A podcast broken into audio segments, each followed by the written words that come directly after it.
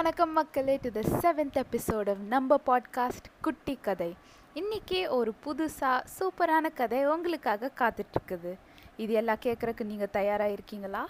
So நம்ம பாட்டி தங்கமணியை நம்ம கூப்பிட்டுடலாம் ஹாய் குட்டீஸ். இன்னைக்கு மகாபாரதத்தினுடைய ஒரு கிளை கதையான சத்தியவான் சாவித்திரி கதையை பற்றி தான் நீங்கள் கேட்க போகிறீங்க கதைக்கு போகலாமா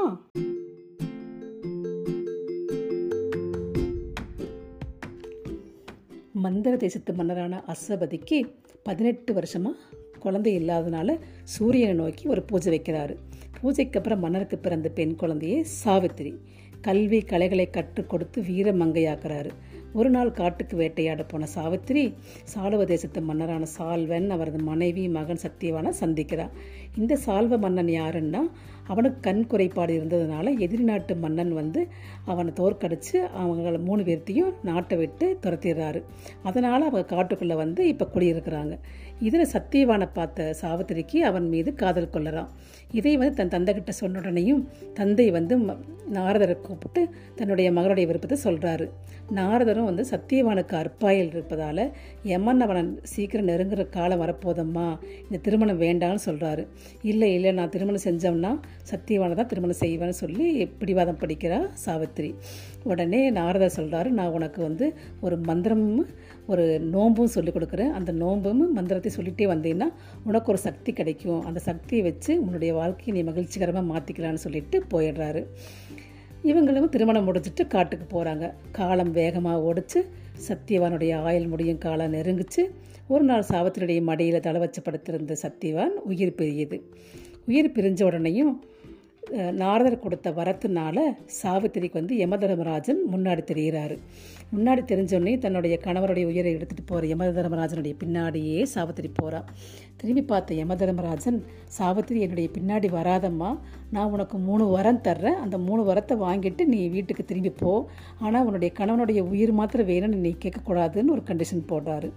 இதை கேட்ட சாவித்திரி எப்படி புத்திசாலித்தனமாக கேள்வி கேட்கறதுன்னு யோசிச்சுட்டு உடனே ஃபஸ்ட்டு வரம் எனக்கு வந்து என்னுடைய மாமனாருக்கும் மாமியாருக்கும் அவங்க இழந்த நாடு வேணும்னு கேட்குறான் உனக்கு கொடுத்துட்டேன் நீ போ கொடுத்துட்டேன்னு சொல்கிறாரு இரண்டாவது வரமாக என்னுடைய மாமனாரும் மாமியாரும் தன்னுடைய பேர குழந்தைகள் நூறு பேர்த்த வந்து விளையாடுறத கண் கண்ணில் வந்து பார்க்கணும் கண்ணார பார்த்து சந்தோஷப்படணும்னு சொல்கிறான் அதுவும் உனக்கு கொடுத்துட்றேன் போ அப்படின்னு சொல்கிறாரு மூணாவது வந்து என்னுடைய தந்தைக்கு வந்து ஒரு ஆண் வாரிசு வேணும்னு கேட்குறான் அதுவும் உனக்கு கிடச்சிது போன்னு சொல்லிட்டு திரும்பி போகிறாரு மறுபடியும் பின்தொடர்ந்தே போகிறா சாவித்திரி. எதுக்கு நீ மறுபடியும் பின்னாடி என் பின்னாடியே வர்ற நீன்னு திருப்பி கேட்குறாரு யமதர்மராஜன். யமதர்மராஜனே நீங்கள் வந்து என்னுடைய மாமனார் மாமியார் கண்ணில் வந்து மூணு நூறு பேரை சந்தோஷமாக விளையாடுறத பார்க்கணுன்னு கேட்டு நீங்கள் கொடுத்துட்டீங்க. அது எப்படி சாத்தியமாகும்? என்னுடைய கணவன் இல்லாமல் அவங்க எப்படி பேர குழந்தைகளை பார்ப்பாங்க? அப்படின்னு கேட்ட உடனேயும் சாவித்திரியினுடைய புத்திசாலித்தனத்தை பார்த்த யமதர்மராஜா ரொம்ப சந்தோஷப்பட்டு நீ புத்திசாலித்தனமான வேலை செஞ்சம்மா. உனக்கு வந்து நான் வந்து உன்னுடைய கணவனை திருப்பி கொடுக்குறேன்னு சொல்லிட்டு அவரை உயிர்ப்பித்து சாவித்திரி கூட அனுப்பிச்சி வச்சிடுறாரு. அவங்களும் வந்து மூணு பேரும் வந்து அவங்களுடைய இழந்த நாட்டை மீட்டுக்கிறாங்க. மாமனார் மாமியாருடைய கண்ணு கிடச்சிருது. அவருடைய தந்தைக்கு வந்து மகன் கிடச்சிருது.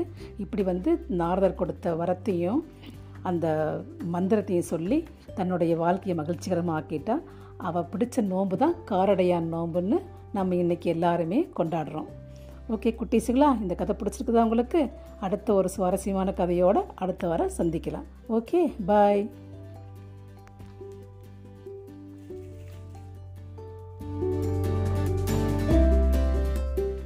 ஸோ குட்டீஸ் இறைவன்கிட்ட வரம் கேட்குறப்போ புத்திசாலித்தனமாக எப்படி வரம் கேட்குறதுன்னு இந்த கதை மூலமாக நீங்கள் தெரிஞ்சுக்கலாம். இதே போல் பெண்கள் எல்லாருமே இந்த கார அடையார் நோன்பை வந்து கும்பிட்டு தங்களுடைய கணவனுடைய ஆயில் நீண்டு இருக்கணும்னு சொல்லிட்டு இந்த நோன்பு கும்பிடுறாங்க. அந்த நோன்பு தான் காரடையா நோன்பு. என்ன கதை ரசிச்சிங்களா? ஸோ இதே மாதிரி இன்னும் நிறைய கதை கேட்குறக்கு சப்ஸ்கிரைப் பண்ணுங்கள் மற்றும் லைக் ஷேர் அண்ட் கமெண்ட் பண்ணுங்கள் நன்றி.